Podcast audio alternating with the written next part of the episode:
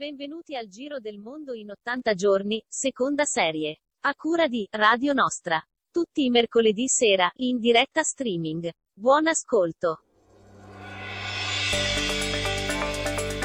Eccoci qua, buonasera a tutti, quindicesima puntata, abbassiamo un po' la sigla. Con me in questa mongolfiera che oggi non c'è tanto mongolfiera, abbiamo un trenino questa sera che anche inquina un po' a carbone, visto la, la, la, locandina che abbiamo fatto. Con me a condurre questa quindicesima puntata c'è Rossella. Ciao Rossella. Va bene, e oggi un taglio... Che taglio possiamo dire che oggi è il programma? Un taglio verde, verde vario con la nostra mongolfiera andremo anche nella vicina Africa, perché è vicina all'Europa, quindi è vicina, e, e sentiremo oggi le musiche, le canzoni di questa, i brani musicali di questa puntata. Sono di Max Rasa, che sarà poi ospite alla conclusione come ormai facciamo sempre in questa seconda serie che con l'ospite musicale cantante in, uh, in uh, trasmissione. Parto col primo brano e ci sentiamo fra poco col primo ospite. Questa sabbia scorre lenta, di risposte non ne ha.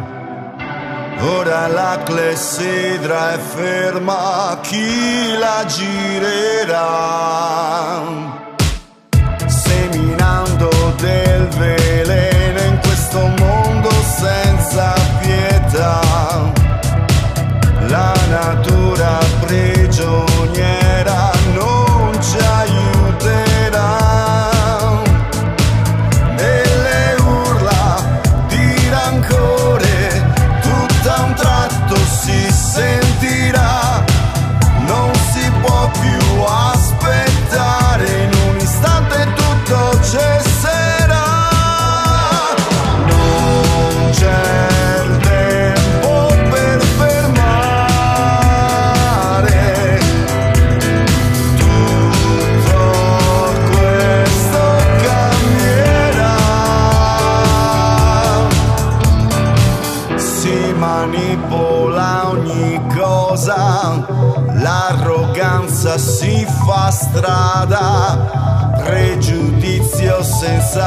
sapere che la colpa ci appartiene. Riconoscere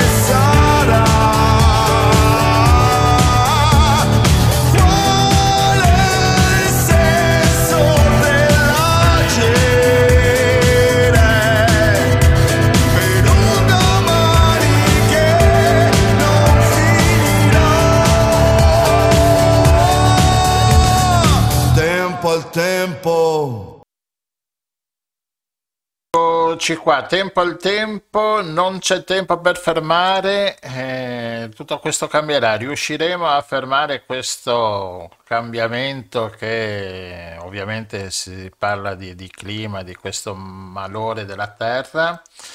Il nostro primo ospite è Paolo Nardin, architetto esperto del verde.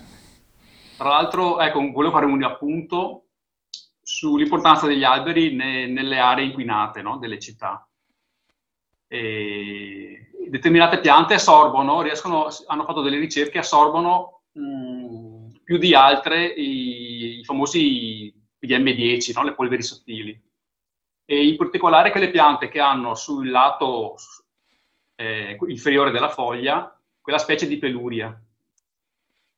Sì. è una specie di velluto come, no? non so se avete presente, alcuni alberi come il platano hanno nella foglia, nella parte sotto, è, è come una, una, parte vellutata. Quella parte lì aiuta moltissimo ad assorbire tutti i particolati, appunto le, le polveri sottili delle, delle, città, insomma, si creano con l'inquinamento.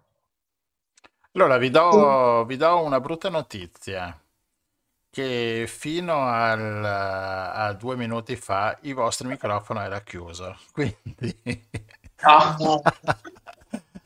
Quindi riprendiamo un attimino il discorso dall'inizio, un po' più... Dall'inizio? Sì, dai. dall'inizio, sì, un po' più veloce, con dopo ovviamente il podcast audio sarà un po' diverso, sarà ritagliato e lo stesso dopo farò un montaggio. Comunque chi ci ascoltava in diretta aveva sentito un buco, a parte la mia voce.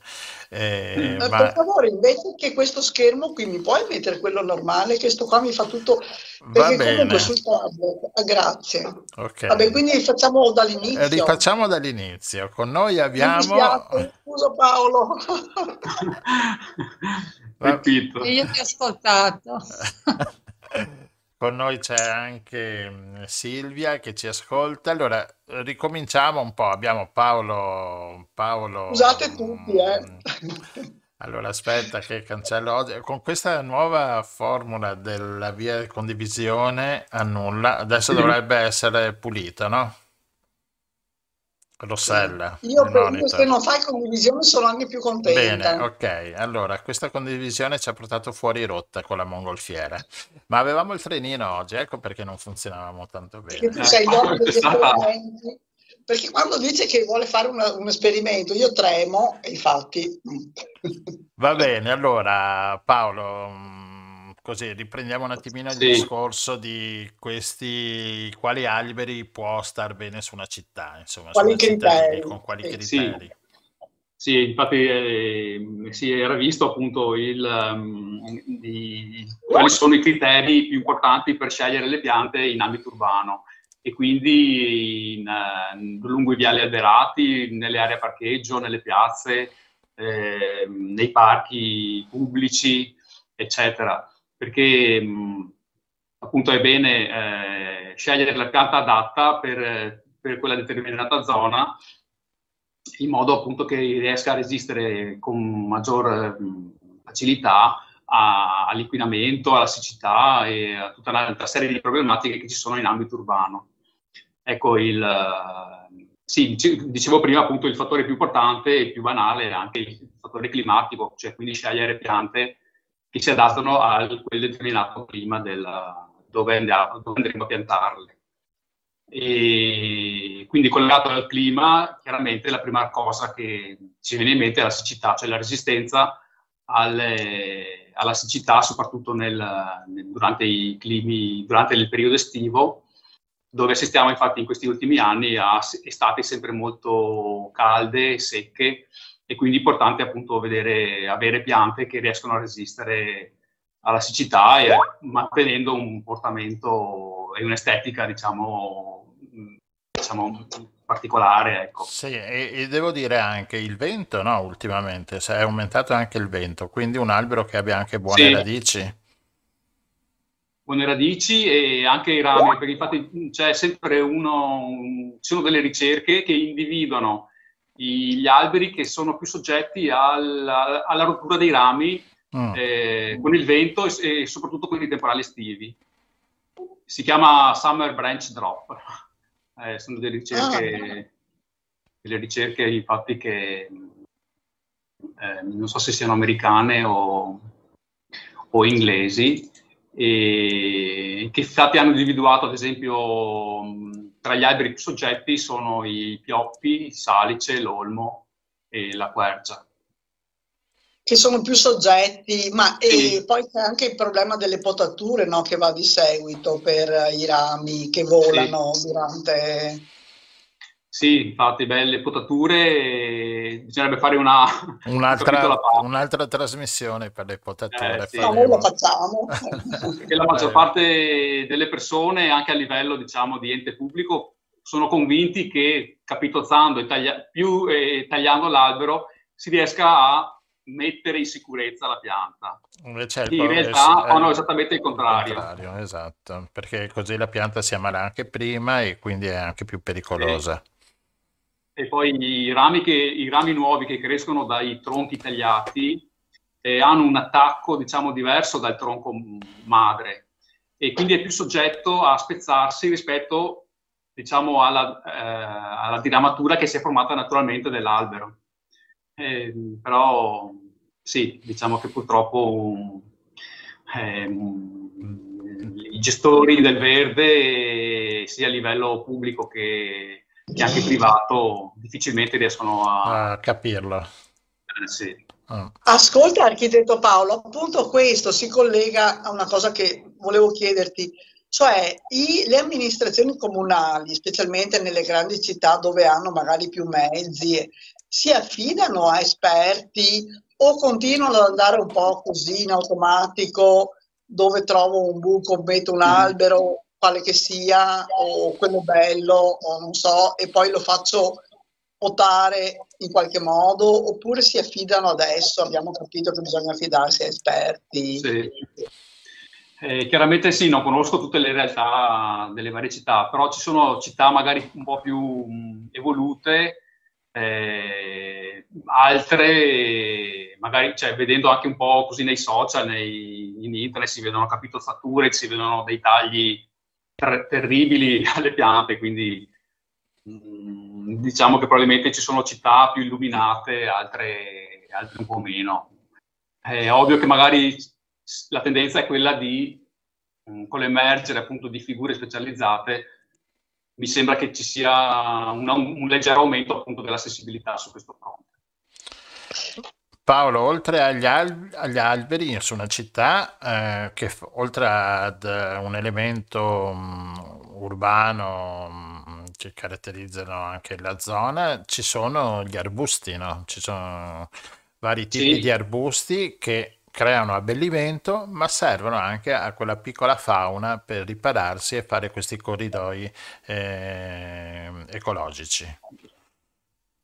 Sì, infatti da non sottovalutare appunto la parte degli arbusti, piante, dei cespugli, tutte quelle piante di piccola e media grandezza che come dicevi tu appunto contribuiscono a fare i corridoi ecologici, eh, incrementare appunto la fauna, la, quella piccola microfauna anche a livello urbano e non solo contribuiscono mo- molto bene anche alla, all'assorbimento dell'inquinamento, mm, anche, esatto. anche, degli arbusti tra, tra l'altro.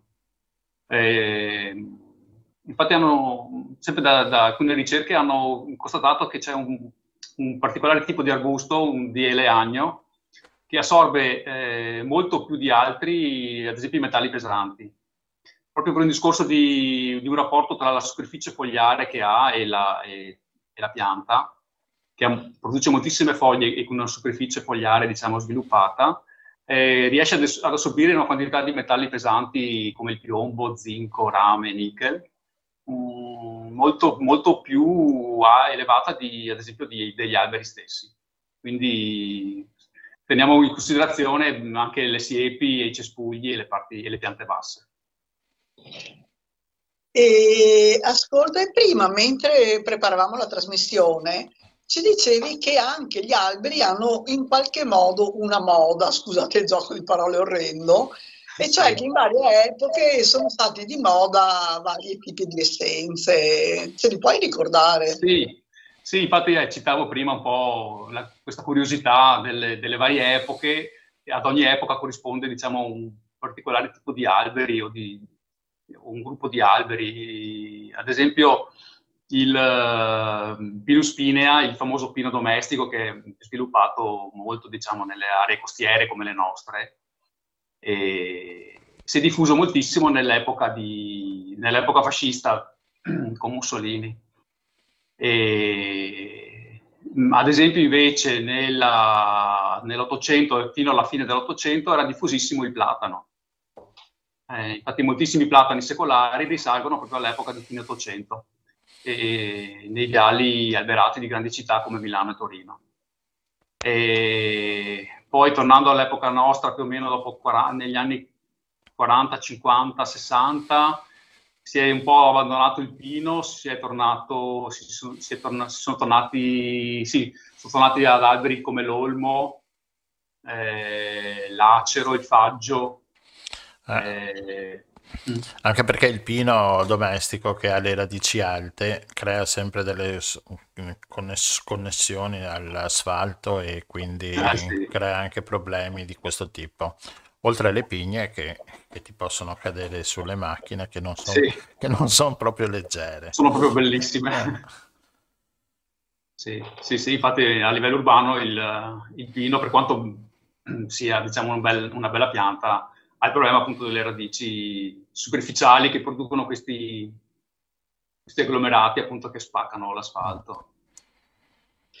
Quindi, in sostanza e riassumendo, gli alberi in città fanno bene perché aiutano a ripulire l'aria, ma questi poveretti vuol dire che si prendono loro il PM10 che sarebbe destinato agli umani che lo producono. Eh sì, vabbè, insomma, non è, non è un bel... non è male come, come scambio. Eh, riescono ad assorbirli e, diciamo, lo, lo intrappolano, come dire. Okay. E, Infatti dicevo anche prima, appunto, certi alberi riescono ad assorbirlo più di altri grazie ad esempio a, a particolari forme delle foglie che riescono a intrappolare eh, meglio di altri queste polveri sottili. Beh, non, eh, anche... sì, non, solo le polveri sottili, ma fanno anche abbassare la temperatura de... nell'area sì. in cui ci sono, perché d'estate con l'ombra che creano abbassano anche di un paio di gradi, no? La temperatura all'esterno. Sì, certo, sì, sì, questo è un beneficio tra i più interessanti e, e utili del, dell'albero. Soprattutto adesso nelle, nelle, città si creano le famose isole di calore, no? Esatto. Cioè quel rialzo di temperatura dovuto a, alle pavimentazioni, alle cementificazioni, a tutte le aree dove ci sono fabbricati, tetti e, e quindi l'albero è l'unica, parte, l'unica, l'unica cosa che che crea un po' di ombra e che protegge appunto dall'irraggiamento. Va bene, Paolo, grazie per, eh, per questo mm, aspetto sugli alberi urbani, cosa mettere e, e gli alberi di Natale che, che vengono dopo il Natale, è giusto rimetterli in, in ambito urbano? E ripiantarli eh. no No. Perché sono abeti che, sì, che diciamo che in, in ambito urbano non, non, riescono neanche a resistere tantissimo, mm. più che per un punto di vista diciamo di adattamento estetico hanno proprio difficoltà anche a, allora, si, si, potrebbe creare, si, potrebbe creare, una zona di vasi e dopo riprenderli al Natale successivo per fare nuovamente l'albero. Esatto. Una riserva, sì. una riserva per, per, abeti di Natale. Sì. Va bene, Paolo, grazie. Parleremo ancora di alberi con il prossimo ospite. Intanto, grazie a voi. Il, un altro brano musicale. Grazie, alla prossima. Grazie a voi.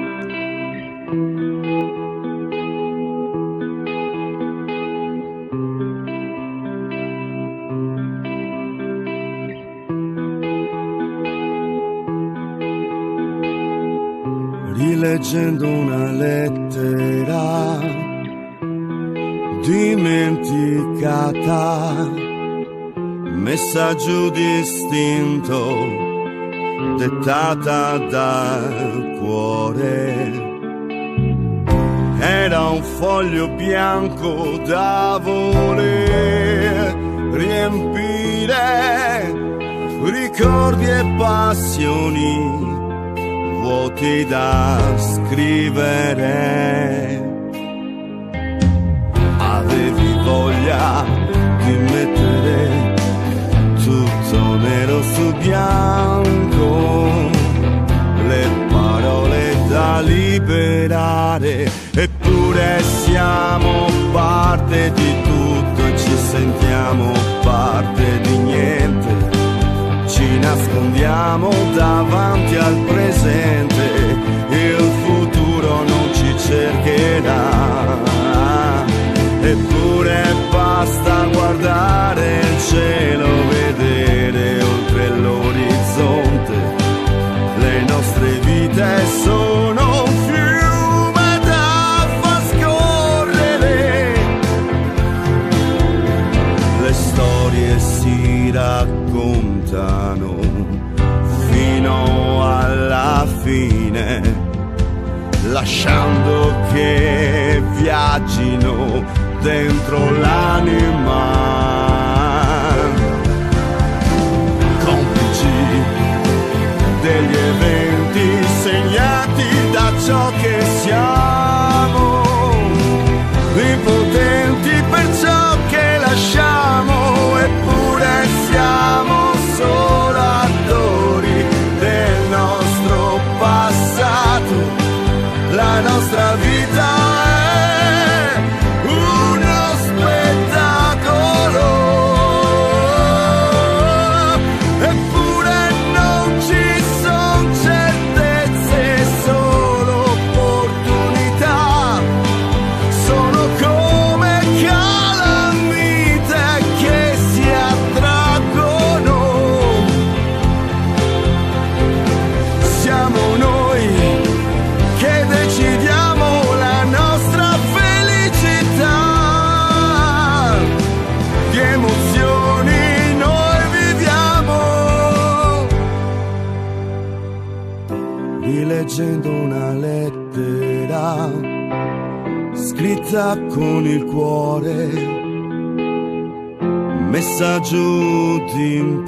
d'impeto per chi vuole amare.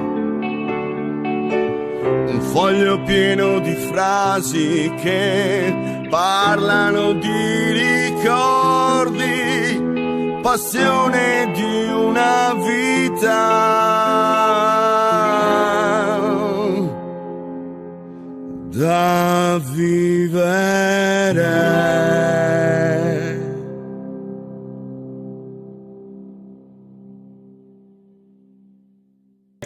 Eccoci nuovamente tornati in studio con il nostro secondo ospite. Buonasera Giovanni.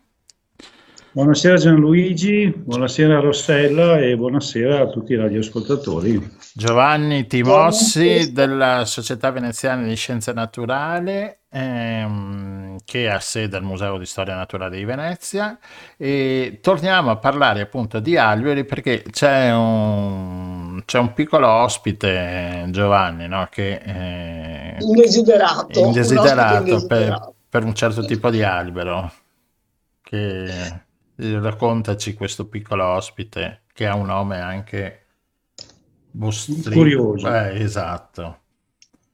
Sì, beh, è un ospite che in realtà eh, adesso diciamo è arrivato ad avere degli, one- degli, one- degli on- degli onori di cronaca, ma, ma perché?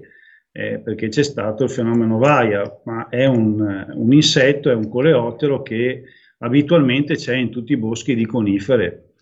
eh, perché si nutre eh, praticamente esclusivamente dell'abete rosso, ma anche di, di altre conifere, ma principalmente di abete rosso. Eh, quindi l'abete rosso ha anche un valore chiaramente commerciale, viene coltivato e, e di conseguenza ha, ha- ha una notevole importanza dal punto di vista dell'economia forestale. Poi con Vaia cosa è successo? Che come sappiamo, insomma, questa Ecco, ricordiamo un secondo cos'è Vaia, perché magari sì, noi che abitiamo qui ovviamente l'abbiamo presente, però magari chi è un po' più lontano. Dunque, io vabbè, eh, non ho studiato chiaramente il fenomeno perché non è il mio, il mio, campo, però è stata una tempesta essenzialmente con un vento potentissimo che nel 2019 ha, ha letteralmente spazzato via eh, i boschi, soprattutto delle Dolomiti del, del, Veneto, parte del Trentino e parte anche del Friuli. Un fenomeno meteorologico particolarissimo, delle, delle correnti eh, discendenti eh, fortissime che hanno letteralmente spazzato le foreste. Ci sono delle bellissime, bellissime, si fa per dire, impressionanti fotografie se andate in rete e vedete gli alberi che sono, eh, sembrano degli stuzzicadenti buttati sulla tovaglia, per così dire. Io sono stato dopo qualche giorno in montagna a vedere gli effetti dalle parti di Paneveggio, eccetera, ed era, ed era, impressionante.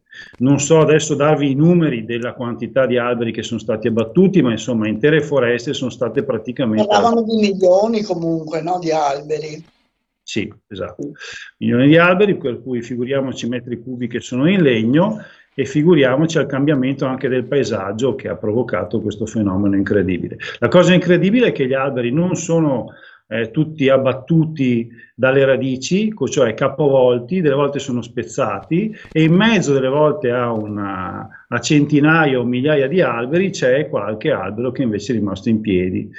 E quindi questo fa, fa, pensare sulla gestione che abbiamo dei boschi anche in montagna, che molto spesso sono di origine artificiale, sono impianti artificiali e coltivati come, come tali per la produzione del legno.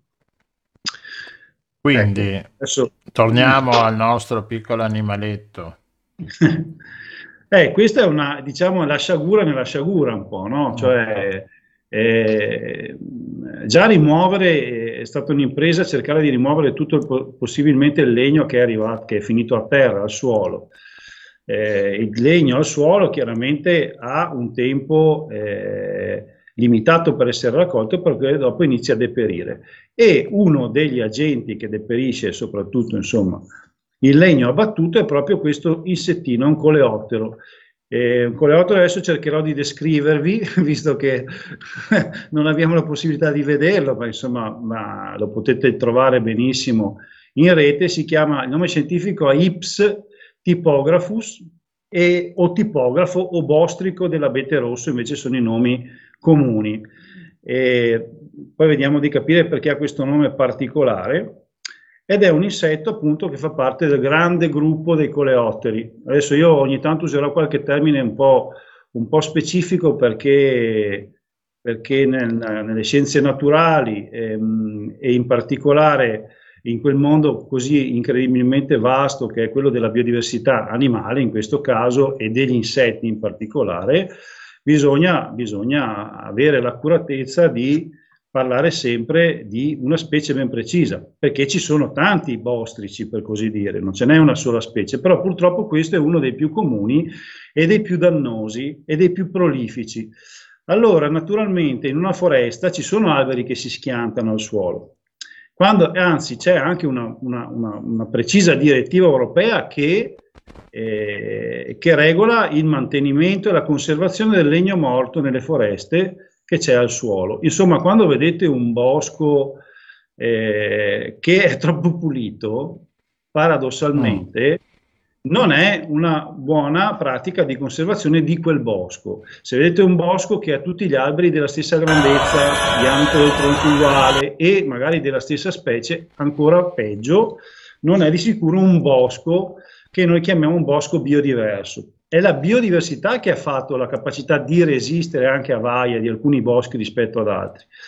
Allora, un, il legno morto, in realtà, che magari eh, una persona eh, poco informata potrebbe rimuovere per farne leggere legna da caminetto, per farne qual, quello che vuole, per, per, così, per avere la sensazione di bosco pulito. Invece in realtà si commette un, un, una sorta di eh, di delitto ambientale, perché quel legno, quel legno morto in realtà sostiene delle comunità di animali, insetti, soprattutto poi anche funghi, eccetera, che sono quelle che mantengono una sorta di equilibrio all'interno degli ecosistemi boschivi.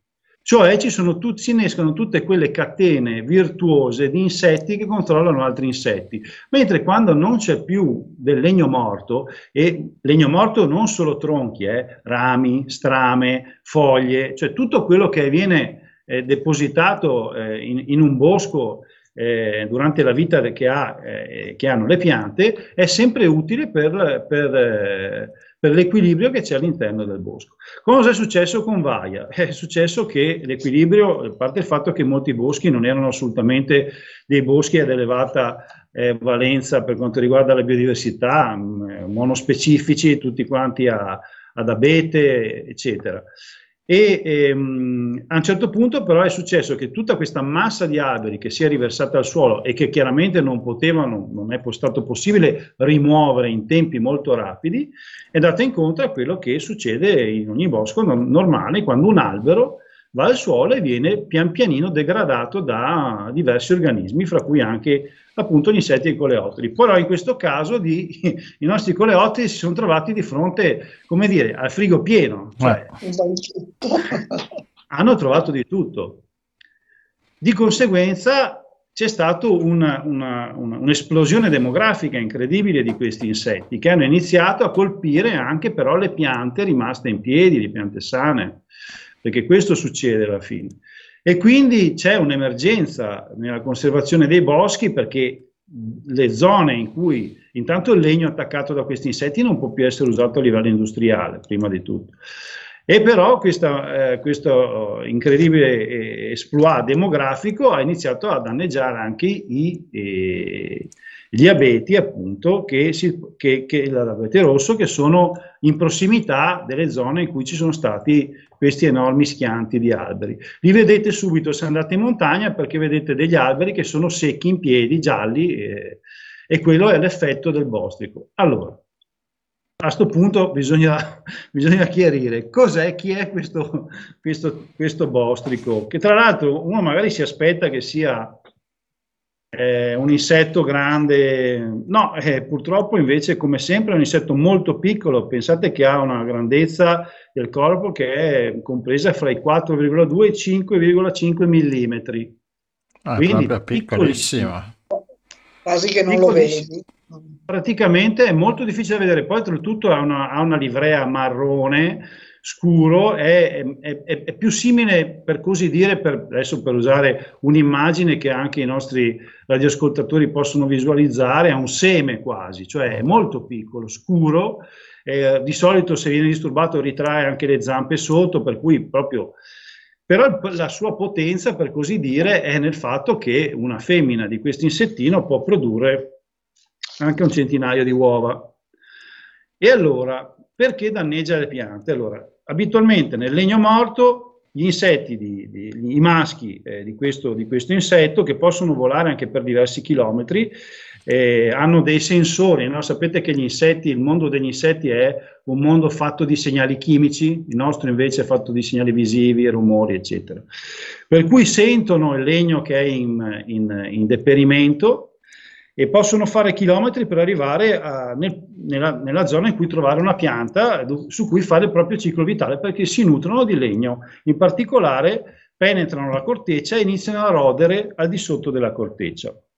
E per far sì che diciamo, eh, eh, questa specie si, si possa, possa proliferare, eh, il maschio produce delle, dei richiami chimici per le femmine e anche per altri maschi, quindi si, si iniziano, ad arrivare, iniziano ad arrivare tantissimi insetti che si riproducono.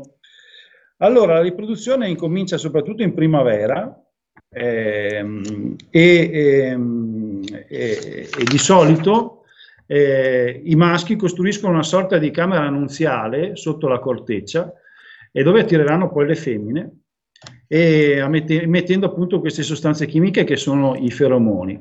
Le femmine iniziano a, a scavare a loro volta delle gallerie che partono da questa camera e in ciascuna delle quali depongono fino a 50 o 100 uova.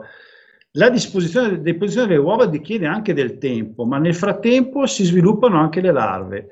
Allora la, diciamo, la femmina fa una galleria che è in senso diciamo, della lunghezza del tronco e le larve si dipartono dalle uova invece in senso laterale. questo crea una sorta di camera con tante eh, gallerie laterali, capite? E allora il nome scientifico del, del dato da ancora, pensate da Linneo nel 1758, quindi da quando è partita la, quella che noi eh, usiamo come punto di partenza per la tassonomia, cioè la nomenclatura di tutti gli animali, l'ha dato molto probabilmente perché ehm, eh, richiama il tipografo nel senso che ehm, eh, si ha una sorta di la, la, camera centrale con delle gallerie parallele speculari, eh, non so, tipo, non so se avete capito, e di conseguenza è come se fosse la copia da una parte e dall'altra, è una sorta di, di No, il tipografo fa delle copie, cioè uh-huh. compone delle parole, si schiaffa sopra un foglio e fa le copie. E qui questo è. E ips vuol dire in latino è, è lui, cioè lui il tipografo, cioè a rimarcare che Ecco, vabbè.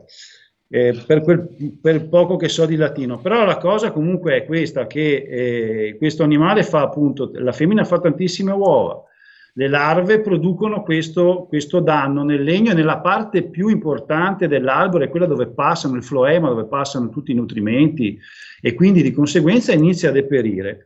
Alla fine del loro sviluppo la larva creerà una celletta alla fine della sua galleria in cui si incrisalida, cioè sapete che il ciclo degli insetti è un po' in quattro stadi, e dopo verranno fuori degli altri adulti e continueranno il, il loro lavoro ovviamente di ricerca di piante adatte alla, alla loro sopravvivenza. Il punto qual è? Che a seconda delle condizioni climatiche, in particolare le temperature e umidità, si possono avere anche due, tre, eh, anche tre generazioni in un anno. Quindi uno sviluppo enorme. Pensate che quando fanno i monitoraggi su, in, in, montagna per capire quando è il punto, il momento di picco in cui si sta sviluppando una popolazione, raccolgono 7-8 mila di questi insetti nelle trappole a feromoni, insomma, cioè un, è un numero incredibile. E purtroppo, e purtroppo, tra l'altro, non è facile controllarlo, assolutamente. Ma c'ha un, c'ha un predatore naturale? Questo... Ha dei predatori naturali, allora, vedete, io non sono un tecnico forestale, però purtroppo è uno di quei casi in cui non ci sono molte cose che si possono fare per difendersi, e cioè, eh, cioè per difendere le piante da, questo, da, questo, da questa specie. Perché? Perché i feromoni sono relativamente efficaci, i feromoni sono sostanze chimiche che attirano in genere i maschi o le femmine per cercare di impedire la, la riproduzione la riproduzione di una specie, no? sono poco efficaci e soprattutto quando c'è uno sviluppo demografico enorme come quello che c'è in questo momento eh, a, a, causa del, della tempesta Vaia.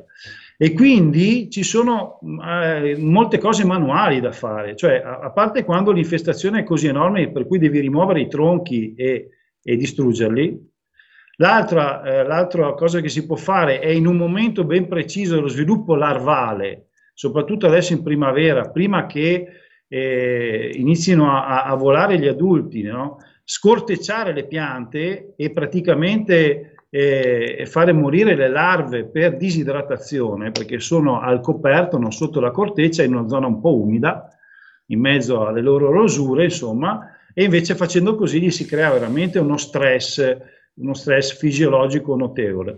E poi ci sono sì degli antagonisti.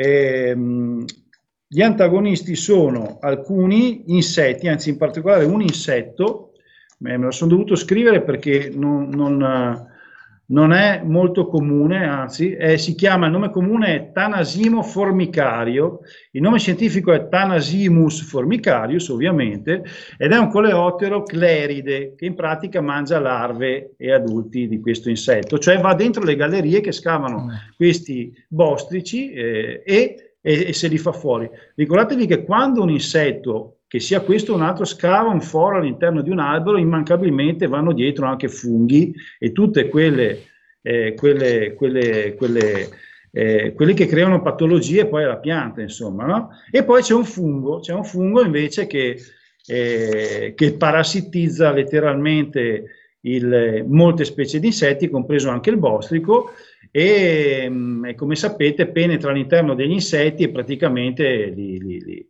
li, li uccide, li uccide eh, è un parassita che pian pianino porta alla morte del, dell'insetto. Eh, questa pratica questa dei funghi parassiti in insetti è una, una, eh, è una tecnologia, per così dire, un, abbastanza ecologica che si usa spesso in agricoltura per difendere le colture da moltissimi insetti, in particolare larve di farfalle. Però se non mi interrompete, voi sapete che io non... No, no, ma infatti invece volevo interromperti perché allora, non ho capito bene. Allora, questi bostrici preferiscono il legno già morto, diciamo, è più comodo, più confortevole. Sì. Però, siccome appunto è molto comodo, trovano apparecchiato, quindi si moltiplicano come tutti gli esseri viventi quando trovano cibo a sufficienza, in abbondanza, però quindi attaccano anche gli alberi vivi dopo. Perché quando c'è un'esplosione demografica, eh, gli animali cercano di sopravvivere e di colonizzare tutto il colonizzabile. E quindi attaccano anche le piante purtroppo in piedi, magari che hanno anche qualche hanno già qualche eh, lesione per carità, eh, però, però in realtà se se fate caso, quando andate in montagna e guardate qualche eh, bosco di abete rosso, vedrete che proprio ci sono delle, degli alberi che sono secchi in mezzo a altri che invece sono perfettamente verdi. Sì, questo allora, succede spesso, eh, però la cosa fondamentale è che è, mon- è, una specie monofaga, cioè mangia solo l'abete in linea di massima. Sì. Ecco, infatti noi ti abbiamo chiamato a parlare di questo argomento che sembra molto specifico, molto ma mm. perché in realtà c'è stato un allarme nei giorni scorsi, addirittura qualcuno ha detto nei notiziari che se vanno avanti così questi signori che mangiano tutto mettono addirittura in difficoltà le Olimpiadi. Qualcuno ha subito detto bene, finalmente abbiamo trovato la soluzione per chi non voleva le Olimpiadi, però... Eh, ma quindi eh, si tratta di una crescita abnorme comunque di questi eh, coleotteri. Ma eh, io questa, questa, questa, che mi dici di, di, di notizia non, non, so, mi è sfuggita, non l'ho sentita, non capisco come possono danneggiare le Olimpiadi, eh, forse dal punto di vista paesaggistico suppongo, immagino, perché le piste da sci non sono molto compatibili eh, con, già pensato a sbancare, okay. con gli ambienti naturali. Forse per dal punto di vista paesaggistico, beh, ma senz'altro eh, c'è stato un danno notevole da parte de, della tempesta Vaia, che ha decisamente cambiato il paesaggio. Eh, non so se magari eh, nell'intervista che dici tu tutto era riferito al fatto che comunque la funzione che hanno i boschi è anche quella di consolidare dal punto di vista geologico, pendii e compagnia, e, e, e insomma il, il, territorio, la mancanza di alberi e di radici che consolidano e tengono sul terreno può diventare un problema, come, come, come già si era detto a suo tempo quando c'è stata Vaia, del problema che potessero eh, crearsi delle zone di rischio per, la, per, la, per, lo slavinamento di neve in inverno perché non ci sono più gli alberi a trattenere, a trattenere la neve. Non so se era questo.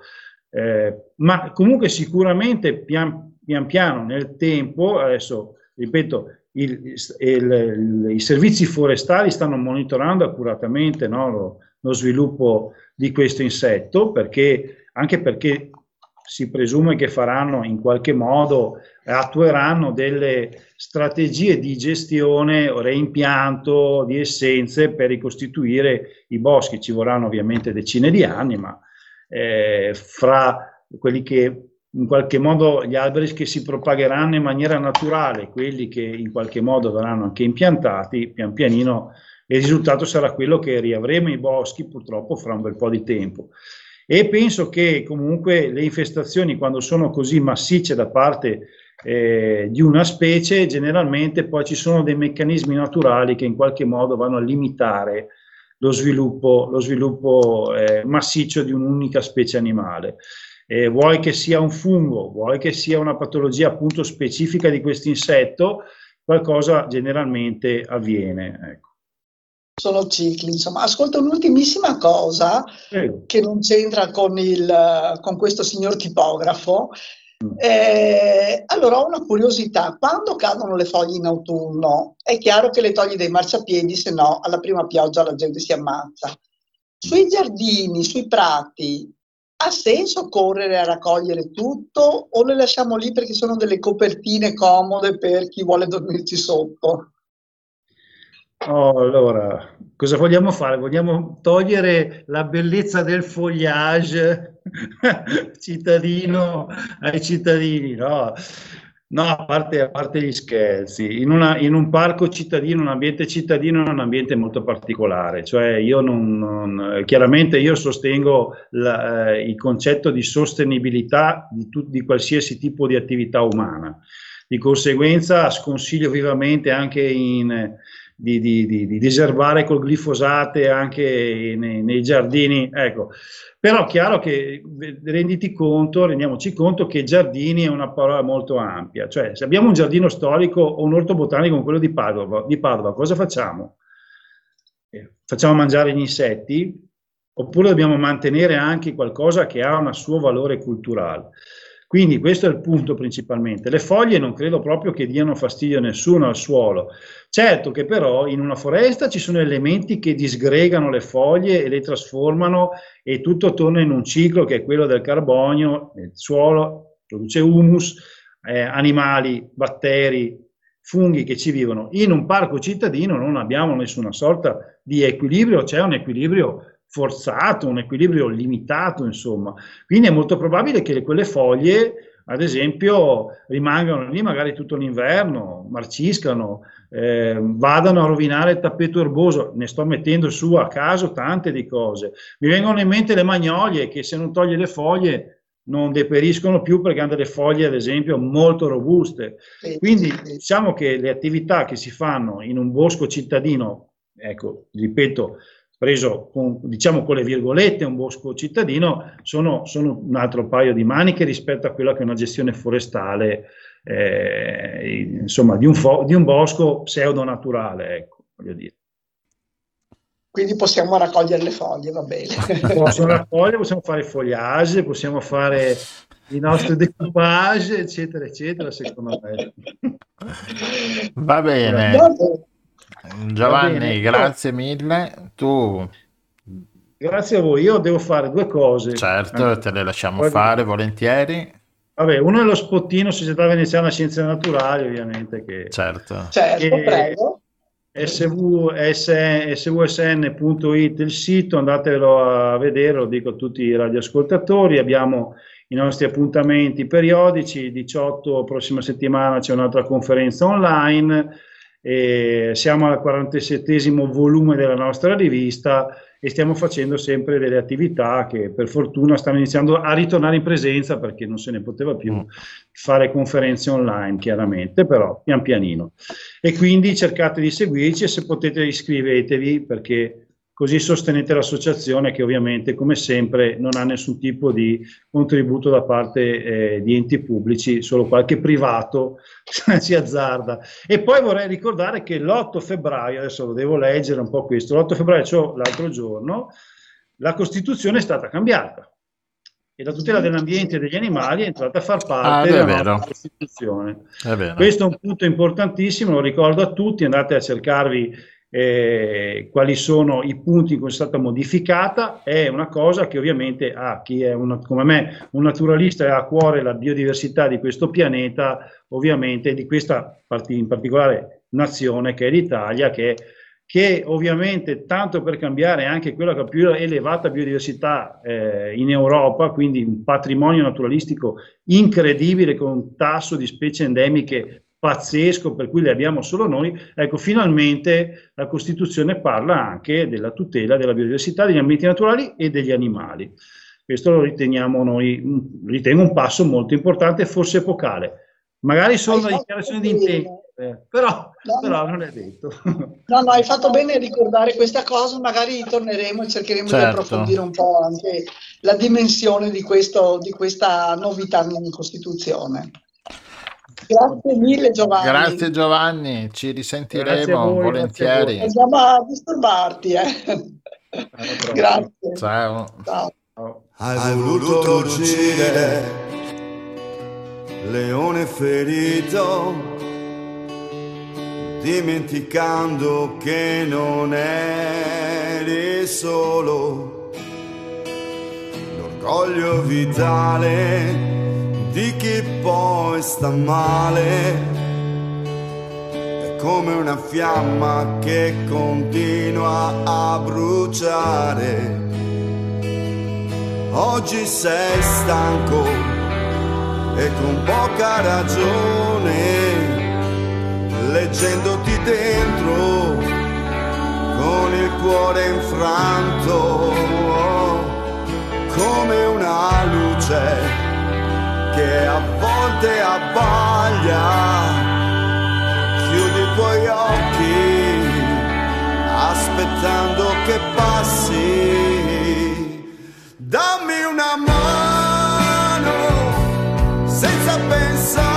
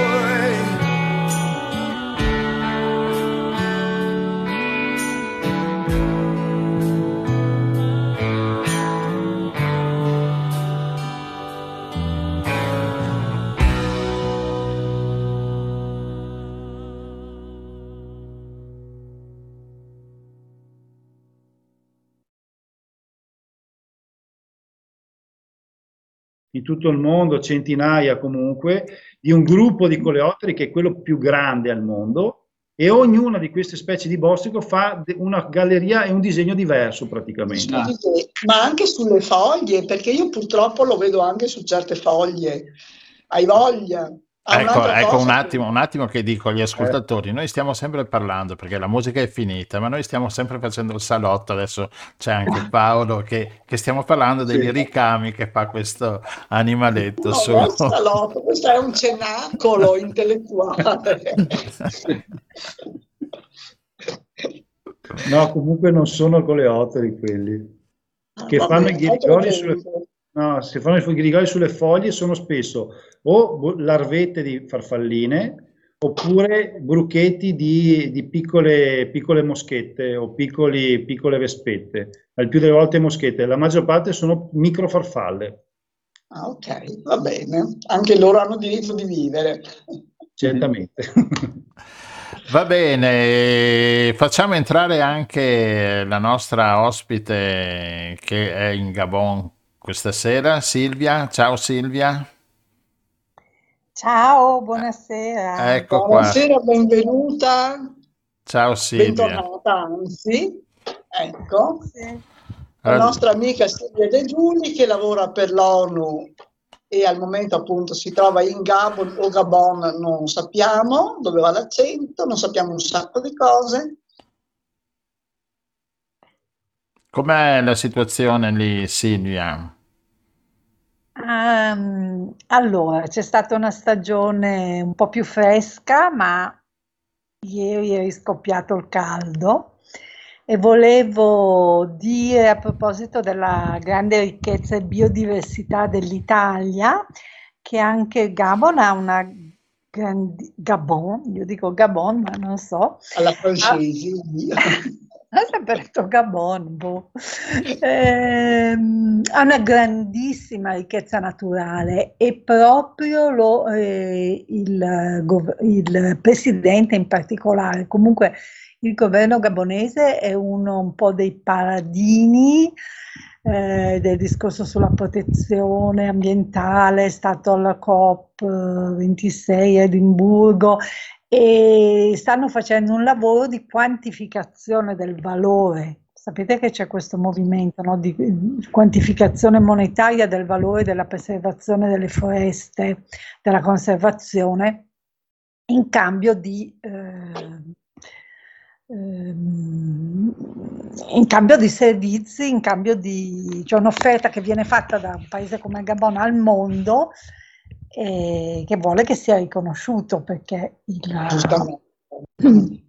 e quindi sono, è un po' il, uno dei punti, dei fiori all'occhiello, dei punti della loro politica estera eh, sicure, e anche sulla sicurezza climatica, però stanno incontrando molta resistenza a livello internazionale perché chiaramente eh, nei paesi, molti paesi grossi, paesi anche importanti eh, che condizionano molto l'Africa non ne vogliono sentire parlare, non le vogliono mettere nella, nell'agenda politica, nelle discussioni. Ma Gabon su questo mm, eh, insomma forse terrà, terrà il colpo e anche perché è entrato da febbraio nel Consiglio di sicurezza dell'ONU, quindi il mese andando a rotazione il mese in cui saranno loro a presiedere il Consiglio di sicurezza, che sarà in ottobre, forse metteranno proprio una discussione su queste tematiche. E un altro pallino del Presidente è la protezione degli elefanti. Non so se ne avevo parlato l'altra volta, ma qui ci sono tantissimi elefanti che girano eh, tranquillamente nella foresta, sulle spiagge, indisturbati, perché il Presidente vuole che siano completamente lasciati in pace. Che bello, quindi lì non c'è un problema di bracconaggio. No, eh, c'è, eh, infatti ho parlato anche appunto di sicurezza, ci sono problemi eh, di bracconaggio, di, di, di, traffico di prodotti di risorse naturali e anche di traffico di persone in, queste, in questi paesi che hanno dei confini molto facilmente, cioè sia i confini forestali col Congo, con, la, con l'Africa centrale, sia il confine marittimo, quindi nel Golfo di Guinea, con la grandissima presenza di pirati, eh, ci sono questi problemi. Ehm, e, e, stanno cercando di, hanno anche del, un, corpo di guardie nazionali, ma non è un paese molto organizzato, molto ricco che riesca eh, ma quali sono i paesi che si oppongono a questa politica, fra virgolette, verde, insomma, del, del paese? E allora, non è il mio terreno di esperienza, però credo che uno sia la Cina, per esempio. Ah, ecco, no, no, appunto, chiedevo se erano paesi africani o... Eh, ah, certo, no, no, ci sta no, tutto. Eh. Più, sì, sì, più potenze tutto. esterne. Va bene, ma noi abbiamo chiamato Silvia per un argomento molto più, diciamo, frivolo, che però, insomma, sì, in Italia terra a terra, adesso parla- abbiamo parlato dei prati, dei giardini, adesso parliamo dei prati, dei, dei, degli stadi, dei campi da calcio. Il Gabon ha partecipato alla Coppa d'Africa che si è conclusa poco la scorsa settimana, domenica scorsa, no? con, uh, con la vittoria del Senegal. E com'è stata questa? So che tu di calcio, insomma, si viene mastichi poco. Però, insomma, c'è stata tutta questa vivacità, no? C'è sempre una vivacità quando c'è la Coppa d'Africa, un po' tipo la Coppa d'Europa, i campionati europei nostri, dove le squadre, il Gabon è arrivato agli ottavi di finale e, e c'è appunto tutto questo entusiasmo che c'è stato in Africa. E Infatti, mi pare si chiamino le Pantere, si chiami la, eh, Pantere la squadra gabonese, se non mi sbaglio, mentre il Senegal che ha vinto sono i Leoni di Teranga, no? Sì. E, e, e, il Camerun che è arrivato terzo, cosa sono loro? Gli elefanti. Camero, i ghepardi forse, o adesso te lo cerco, ma eh, è vero, Gli, è vero che gli tutti gli, a- indomiti, tutti gli gli- indomiti, Camero, ma non mi ricordo tutte se le erano squadre come... africane hanno tutte Eh, questa... hanno il loro, Eh, esatto. esatto. E sì, sì, no, qua come da noi c'era a un certo punto, da un certo punto in poi i locali aperti avevano lo schermo. Eh, io sono stata via una settimana, ero in Congo, però anche lì televisione accesa e sintonizzata sulle partite, grande se- eh, seguito anche le- sulle chat, i miei colleghi che si lanciavano appuntamenti, messaggi, ehm, complimenti e, e- Quindi molto e sentita, insomma. C'era molto, sì, poi quando sei arrivati, poi io, noi siamo vicinissimi al Camerun, tanti colleghi Esatto, sì, perché si giocava in Camerun, c'era la fase finale. Esatto, giocata a Yaoundé, tra l'altro c'è stato anche un incidente allo stadio, questo però precedentemente, ci sono stati anche dei morti, credo due settimane fa purtroppo. Però No, no, insomma il durante, Camerun durante il campionato hanno- ce- cercavano di entrare in- gratuitamente, ma sai, la massa ha fatto sì poco servizio d'ordine all'esterno e quindi è successo quello che è successo, insomma. E niente, per cui sì, vabbè, il Camerun eh, cos'è? È riuscito ad arrivare terzo contro il Burkina, no? Mi pare. Certo, sì. E per fortuna, vabbè, perché dai, visto che ospitavano. E poi la grande, la grande lotta lì tra Senegal e Egitto. Ho visto proprio che l'Egitto no- ah, non è considerato Africa. Non è considerato Africa, cioè proprio chiaramente. Per cui erano tutti per il Senegal. E io invece che ho gli amici in Italia, ho gli amici egiziani, quindi non sapevo cosa, per chi tifare, però sono stata zitta. Quando ho capito la data, No, anch'io tifavo Senegal, perché insomma il Senegal non aveva mai vinta la Coppa, mentre l'Egitto l'ha vinta mi pare 11 volte o 9 volte, insomma, quindi il Senegal è la prima volta, dopo mi pare quattro semifinali. Ho seguito anch'io, ho seguito anch'io tra l'altro, tra la pandemia, tra essere forzato a casa 15 giorni poi il Covid, mi sono seguito tutta la Coppa d'Africa. E quindi è stato molto, è stato interessante, insomma. Ci sono stati anche dei casi particolari, tipo l'arbitro mh, che ha fischiato 5 minuti prima la fine dell'incontro e dopo è stato ricoverato per colpo di sole, quindi vedi, eh, eh, eh, vedi che, che il Nord Africa fa qualcosa. Comunque E... Senegal quando ha vinto c'è stata Ah, l'esplosione. beh, sì, esatto. Ma un'esplosione, dichiarata festa nazionale il giorno dopo e sono impazziti dalla gioia. Festa nazionale hanno fatto. Mm, Hanno fatto vabbè. festa, sì, tutto chiuso, tutto fermo. Cioè, tutto, senso erano tutti fuori per la strada, tutti in piazza. Vabbè, sono emozioni anche queste, dai. Eh, eh, va bene, quindi la Coppa d'Africa l'abbiamo Eliminata. affrontata. Coppa d'Africa delle Nazioni. Esatto. Penso che ci tengano anche al nome, eh, che si chiama la Coupe des Nations. ecco. Sì, sì, no, è anche giusto così. Eh.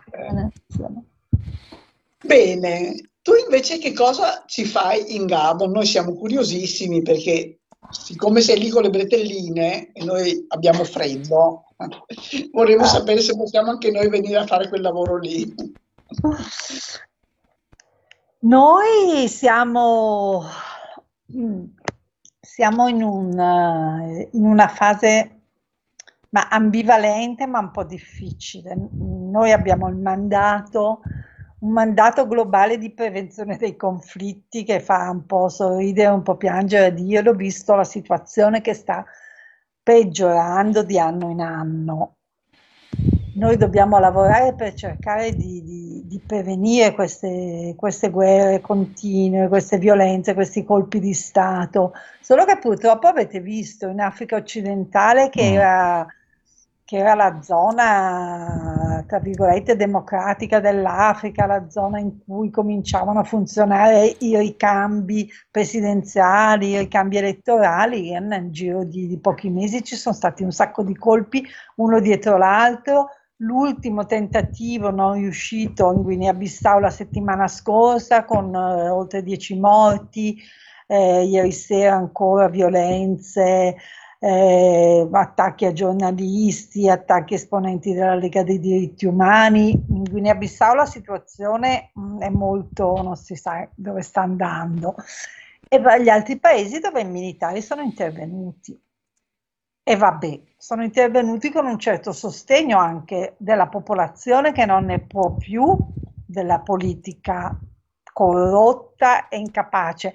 Quindi c'è un po' in, in, alt- in termini diversi, però c'è un po' un discorso che, che, che, è iniziato anche in Italia anni fa con questo eh, disincanto, con questa esasperazione, no? il discorso della casta, questo è un po' un fenomeno paragonabile quindi questi colpi di Stato che ci sono stati partono dal basso, cioè non sono faide fra gruppi di potere eh, che si contendono appunto il potere e, e, e, tutto quello che ci va dietro, ma partono, tu ci stai dicendo, anche un po' dalla popolazione che, specie rispetto alla corruzione, è esasperata.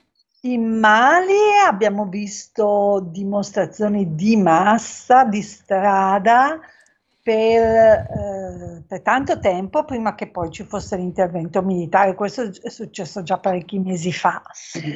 In eh, Sudan purtroppo c'era in corso invece una transizione contro, cioè una transizione civile, perché era stato deposto il regime tremendo di Khartoum, ma naturalmente la transizione civile dopo quanti 80 anni di, di, di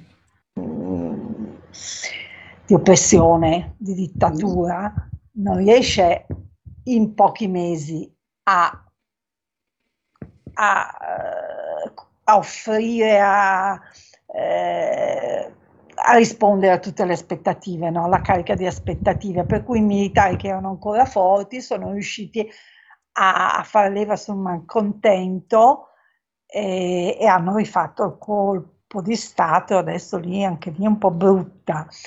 Eh, cioè forse non mi azzarderei, non mi arriverei a definirli dal basso, ma hanno, ma mm, sono militari che non sono eh, osteggiati, cioè non è il putsch eh, latinoamericano degli anni 70. Eh, qui sono militari che, che, prendono un potere, ma in cui in effetti la gente si è quasi, è quasi sollevata perché spera in qualche mm. modo magari loro poi risolveranno, saranno più, più effi- efficienti. Ascolta, ma in tutto questo le agenzie dell'ONU che tipo di eh, azione incisiva o poco incisiva riescono a fare? Ma noi a- abbiamo fatto proprio, stiamo facendo due settimane eh, di riunioni adesso quest'anno proprio per vedere un po' tutto l'approccio.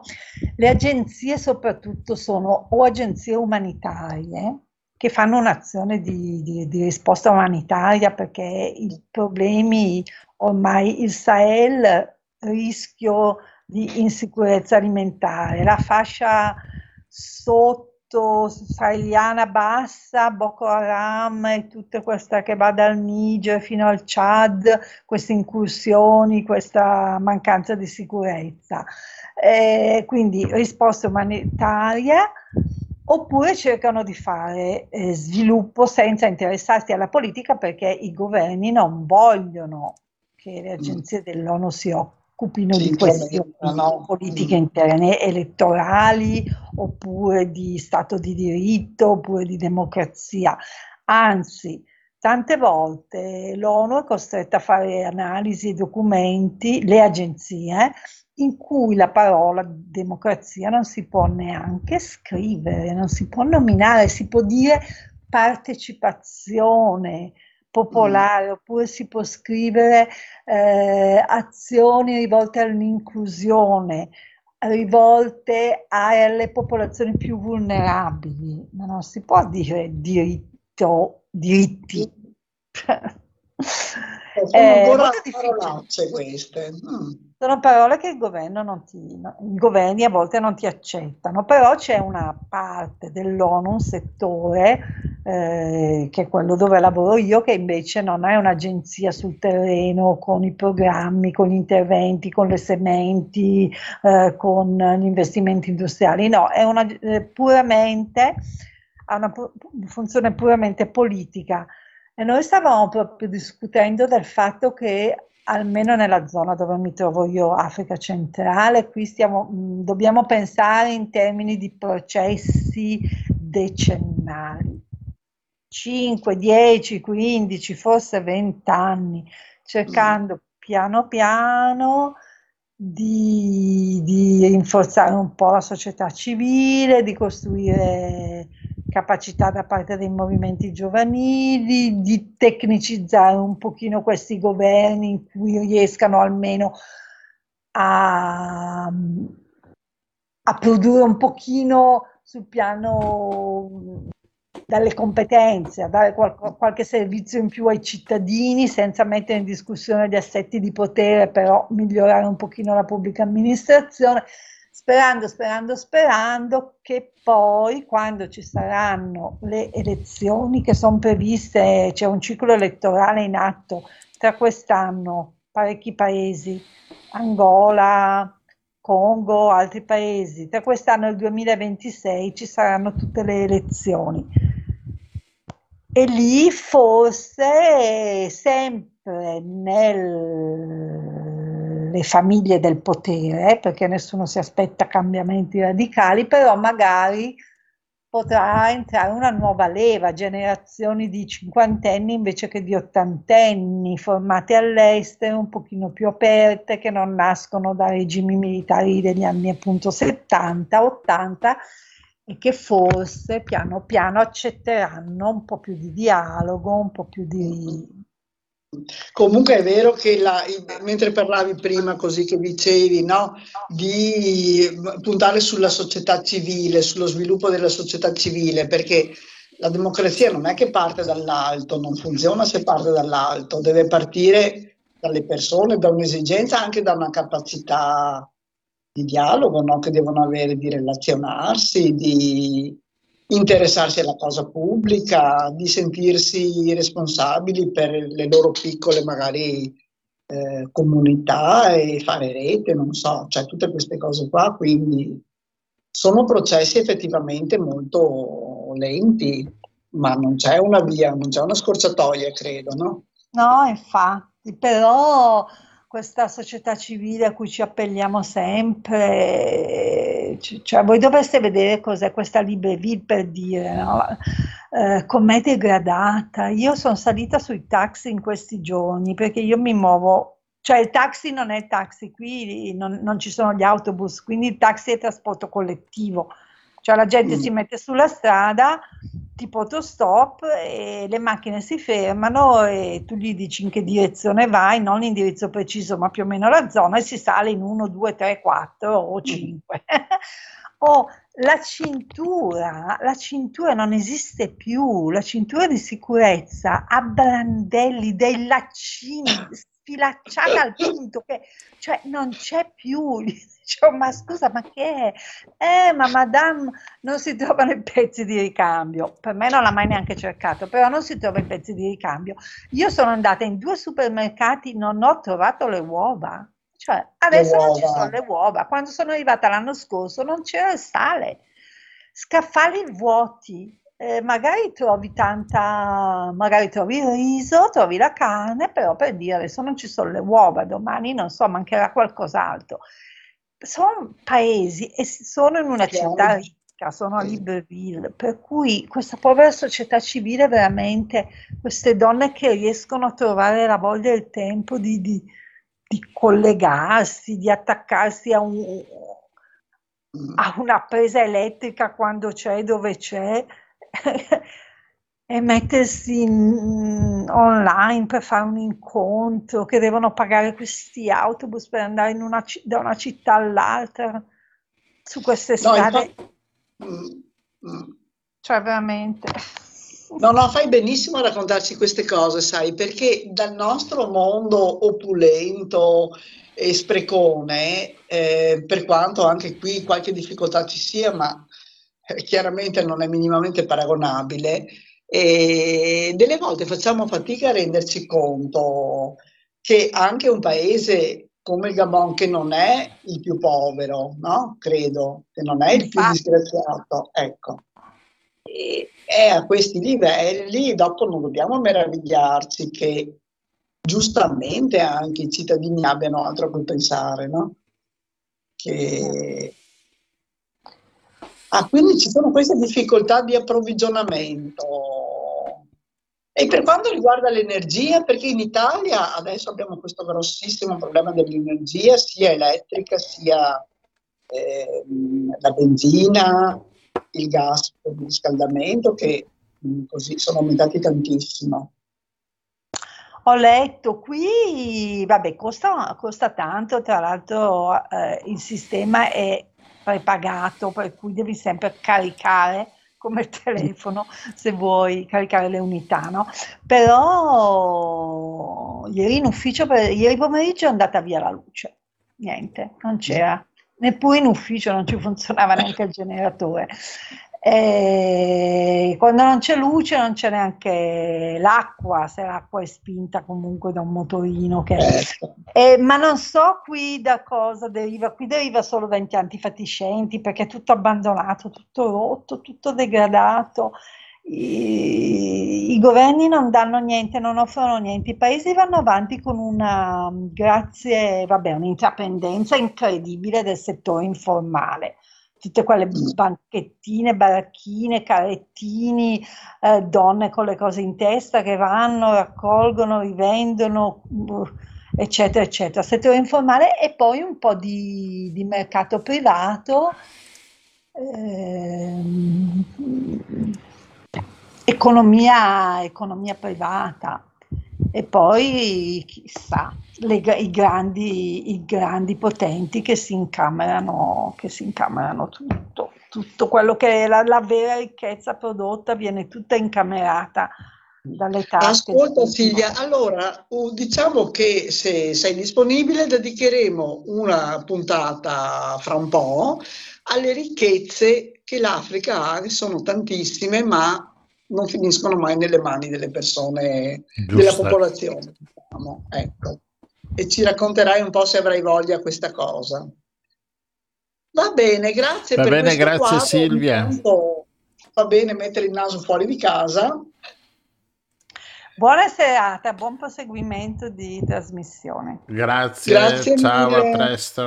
A presto. Ciao!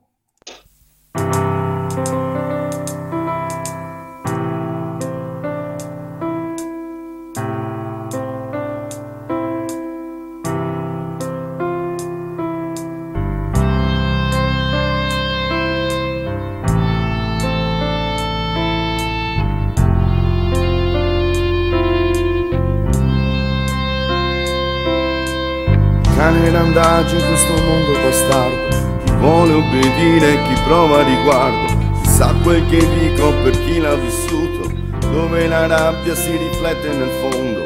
Chi ha fallito si vuole ammazzare Contando le stelle per chi sa contare. Dove deve andare questa vita? Ferita, vissuta, maltrattata. E poi ti guardi senza disagio Le tue azioni le vivi con coraggio.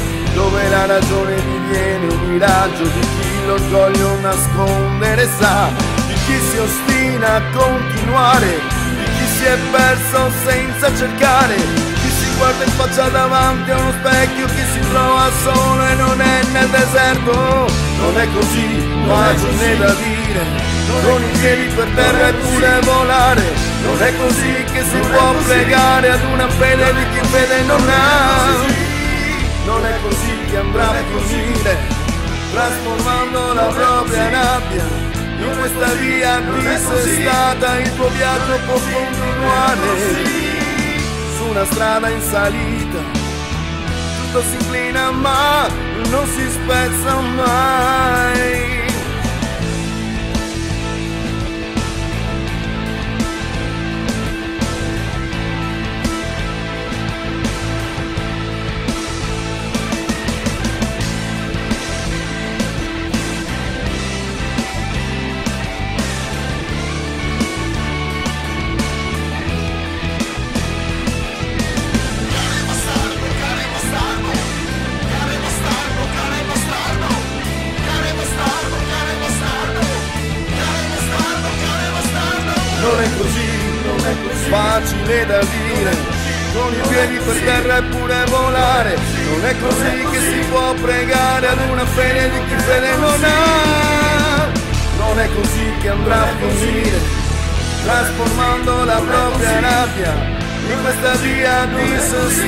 dissestata il tuo viaggio può continuare su una strada in salita, tutto si inclina ma non si spezza mai.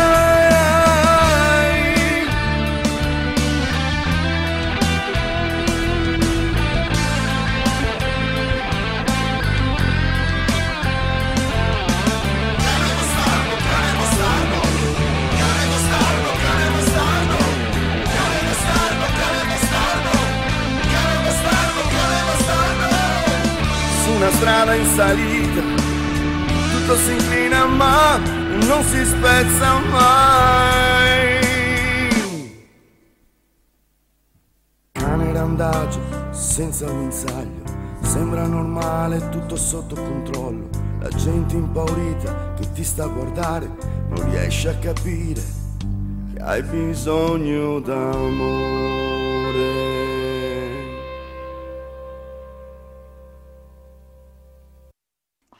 Eccoci qua che rientriamo in studio e rientriamo in studio abbiamo sentito il cane randagio con chi l'ha scritta Max Rasa. Ciao Max. Buonasera a tutti, buonasera a tutti, un saluto a questi due fantastici interpreti di, questa, di questo viaggio meraviglioso intorno al mondo rimanendo a casa. Fantastico. Fantastico. Eh, questo qua grazie al Covid.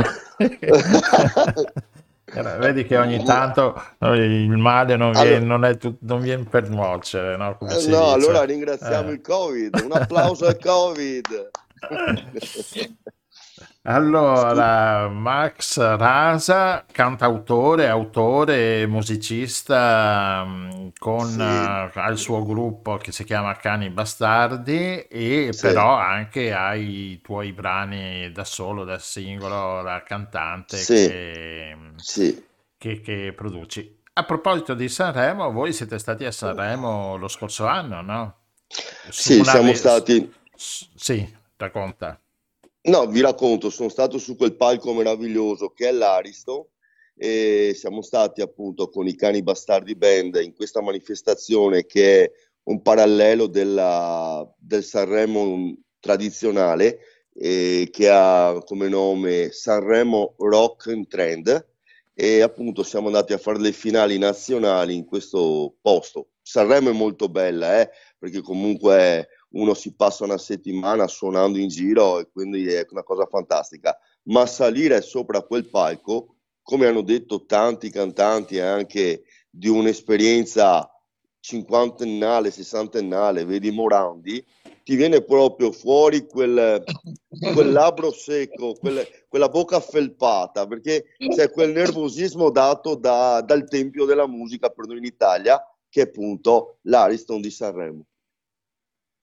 E comunque avete, vi siete anche comportati bene, insomma, è stata una bella esperienza, no? Eh, mamma mia, bellissima, bellissima. Appunto, siamo entrati a far parte della finale nazionale, quindi eh, contentissimi considerando anche l'età nostra che non è più quella del, dei bambini prodigio, ma eh, avendo appunto questa prodigio giovani oggi e quindi essendo diversamente giovani eh, ci siamo messi con tutto il cuore tutta la nostra passione per fare un qualcosa di, di grande, perché comunque arrivare in quel, in quel posto, come, come, vi ho detto prima, è un bel salto, considerando che c'è stata proprio una scalata con eh, le varie, i vari step, no? Eh, dal, da regionale poi si è arrivati al nazionale. Quindi è stata una bellissima esperienza, una bellissima esperienza che eh, a tutti i miei colleghi colgo l'occasione, eh sì, certo. iscrivete, iscrivetevi se ce la fate, andate a fare questa esperienza perché è una cosa stupenda. Allora, non ritorna, non ritorna. Ascolta, un po', diamo un po' i nomi, facciamo anche i nomi tuoi, della tua band, con il allora, relativo strumento. Allora, eh, c'è stato, c'è stato un cambio ultimamente. Ah, ultimamente c'è dei cambi. Sì, eh c'è stato un cambio dato da, da, da altri punti di sì. altri progetti che insomma no, non essendo dei professionisti poi uno in linea di massima non si ferma a un contratto ma magari fa qualcos'altro certo. oggi, oggi siamo in una, in una situazione che siamo in questo nuovo progetto appunto che vedrà i cani bastardi in una versione unplugged cioè un acustico fatto con percussioni, chitarra, basso e la mia vocina eh, profonda, perché sono un baritono, va bene, mm. la mia vocina che fa la contorno poi. E il mio compagno di avventura è il chitarrista che è Michele Sardano, Mike Sardano, che anche lui un abitante di quest'isola dove appunto vivo io che è la, l'isola delle foche, il lido di Venezia. Quindi siamo, siamo, siamo pronti per, per, un piccolo tour che ci vedrà in giro per, per la Nord Italia e presentando appunto questi brani che avete ascoltato quest'oggi, anzi vi ringrazio per, aver, per averli messi e nuovi brani che stanno venendo, che stanno venendo fuori, nuove produzioni da, da far ascoltare a quelli che amano appunto la musica e i nostri follower soprattutto, no? che stanno attendendo che stia, stanno attendendo nuovi, nuovi parti, ecco, come si suol dire. Dobbiamo partorire nuovi brani. Ascol- ascolta, allora abbiamo sentito un po' di brani dove c'è anche la tua parte, diciamo, solista con um, con Sto cambiando, dammi una mano, insomma, sono tutte storie, insomma, sono canzoni storie, no? Eh, sì. All'interno, dove, sì. dove c'è anche, ovviamente c'è il videoclip, il video, che anche questo è un piccolo cortometraggio. Sì, un cortometraggio sicuramente, perché comunque eh, talvolta una canzone non, non, viene vista e non viene ascoltata in maniera mh, completa. Sì, il, video, il, video... il, video, ti dà la possibilità di... Ti, dà, appunto, ti come... dà una mano, come dammi una mano. No. Dammi una mano, dammi una mano che è una canzone che ho dedicato a mio figlio, tra l'altro, ecco. cioè quel eh. rapporto tra padre e figlio che sembra una cosa distantissima, in realtà basta un po' chinarsi e dire eh, io sono tuo padre, ma posso essere, posso essere nella tua stessa onda di, di, misura e posso capire anche le tue esigenze. Non dobbiamo essere troppo superbi, superiori, dobbiamo capire, capire anche le esigenze di un ragazzo di 20 anni che sono diverse rispetto alle nostre. Eh, ai nostri padri dicevamo questo, alle nostre madri dicevamo questo, eravamo sempre in protesta. Certo. E, e dei- degli ottimi anche video, insomma, no? Vengono fuori video, una, una buona produzione, insomma, da- dalla la produzione, Poi, sì, la poi sentiremo e vedremo Lasciami andare che eh, eh, eh, sì. c'è un bel video anche quello, no? Sì, allora io ho voluto, io cerco di avere dei collaboratori, diciamo, di fiducia. Quindi la regia, la direzione artistica del, del video l'ha curata un, un, ragazzo di Venezia che si chiama Pietro Vettore, che è un ragazzo che fa il direttore della fotografia anche per cinema e, e tv. Quindi, eh, avendo, avendo, lui anche in amicizia, ho avuto modo di interscambiare, quindi sono venute fuori delle sceneggiature mm. eh, parlando, no? il, il, pur, il pur parler che poi si è trasformato in qualcosa di più concreto che è il video, no? Certo. E, e questa cosa qua, appunto, va a rispecchiare un po' il brano, ma va a rispecchiare anche quelle che sono eh, le situazioni che vivi giornalmente, come le vivo io. Io punto tanto nel far vedere anche dove vivo, Venezia. Per, non Venezia da un punto di vista Venezia città capolavoro nel mondo, ma per far capire che comunque Venezia è una città come tante altre, quindi non c'è solo Piazza San Marco, ci sono anche altre belle zone da poter visitare e vedere.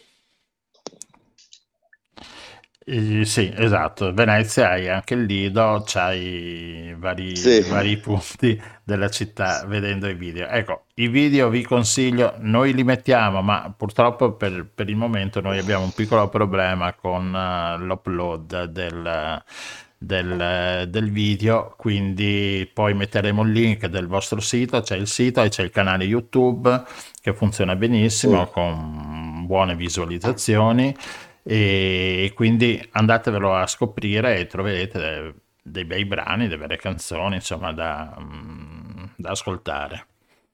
Grazie, grazie, da, da, prendere come spunto per poi andare a letto a dormire. Sì, sì, esatto, è vero. No, no, ma sono son, son belle, sono belle. Tu hai suonato e cantato da, da sempre più o meno, no?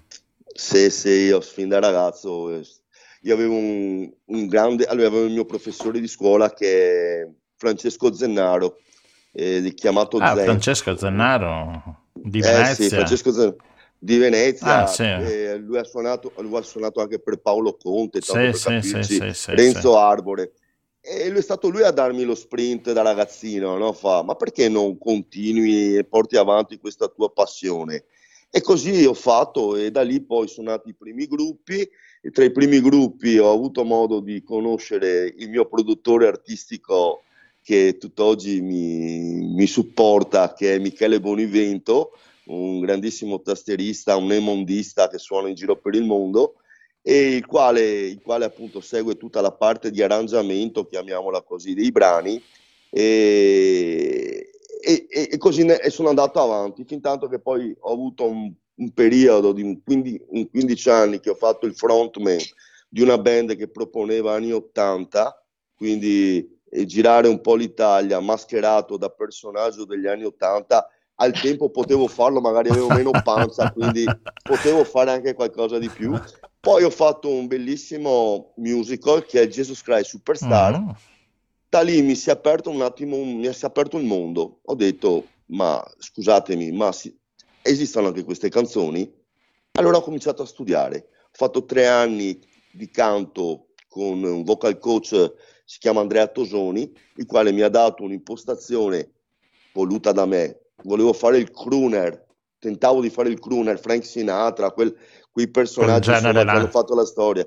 Esatto, e ho fatto un, questa piccola esperienza, poi mi sono rimesso con la chitarra in mano e ho detto, e adesso ricominciamo da capo e ho cominciato a scrivere e, e tutt'oggi sono qui che scrivo e porto avanti le mie canzoni con la Cani Bastardi Band.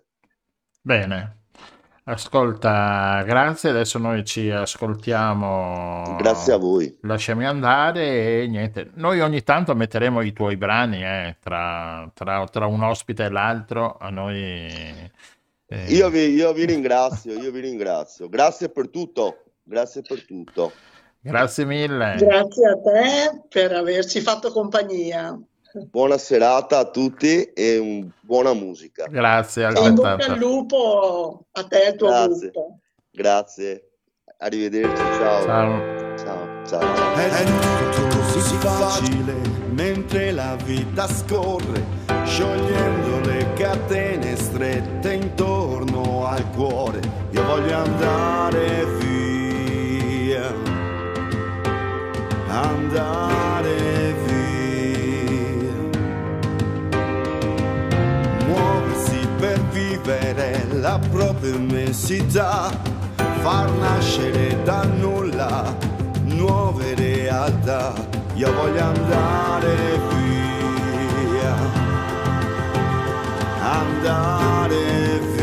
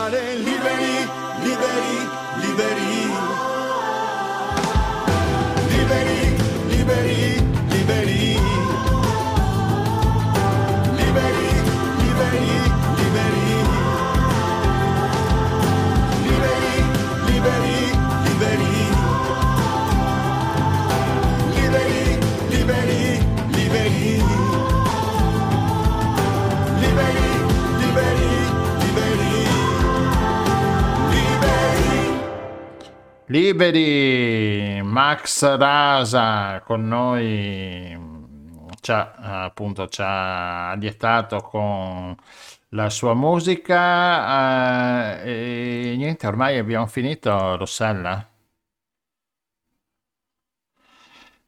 Ecco qua, ecco qua, avevi il microfono chiuso, scusatemi, ma stasera è così.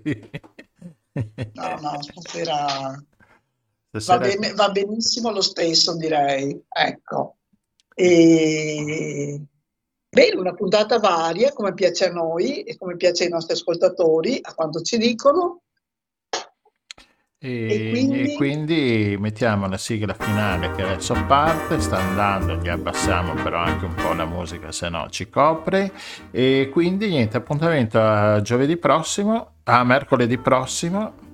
Vedi, A anche mercoledì sbaglio. prossimo con perché, un'altra perché siamo speciale. registrati, per quello ci sono tutti questi errori. Perché Sono tutte, re- sono tutte speciali le nostre puntate. Esatto, dicevo il giovedì perché? Perché il giovedì c'è alla sera di giovedì o alle prime ma- ore del mattino del venerdì possiamo trovare la compilation di Lorella che questa settimana è la diciannovesima puntata eh, dedicata al jazz. Quindi abbiamo un'oretta di playlist eh, molto interessante. Quindi nota sulle note con il jazz. Esatto. E noi ci sentiamo mercoledì prossimo. Va bene?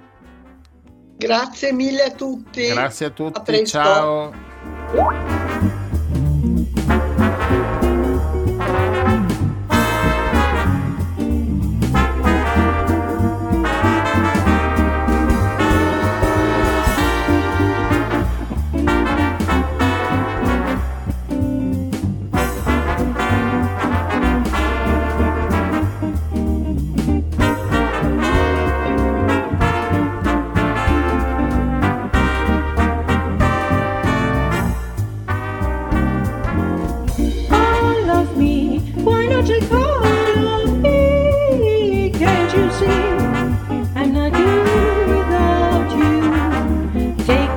Avete ascoltato Il Giro del Mondo in 80 giorni, seconda serie. A cura di Radio Nostra. Scritto e condotto da Rossella e Gianluigi. Una produzione dell'associazione La Rete. Musica della sigla finale di CT Van Glen. Il programma lo puoi seguire su YouTube, Spotify, Anchor Podcast, Google Podcast, sui social Facebook e Twitter. E sul sito www.radionostra.gindopri.com. A mercoledì prossimo.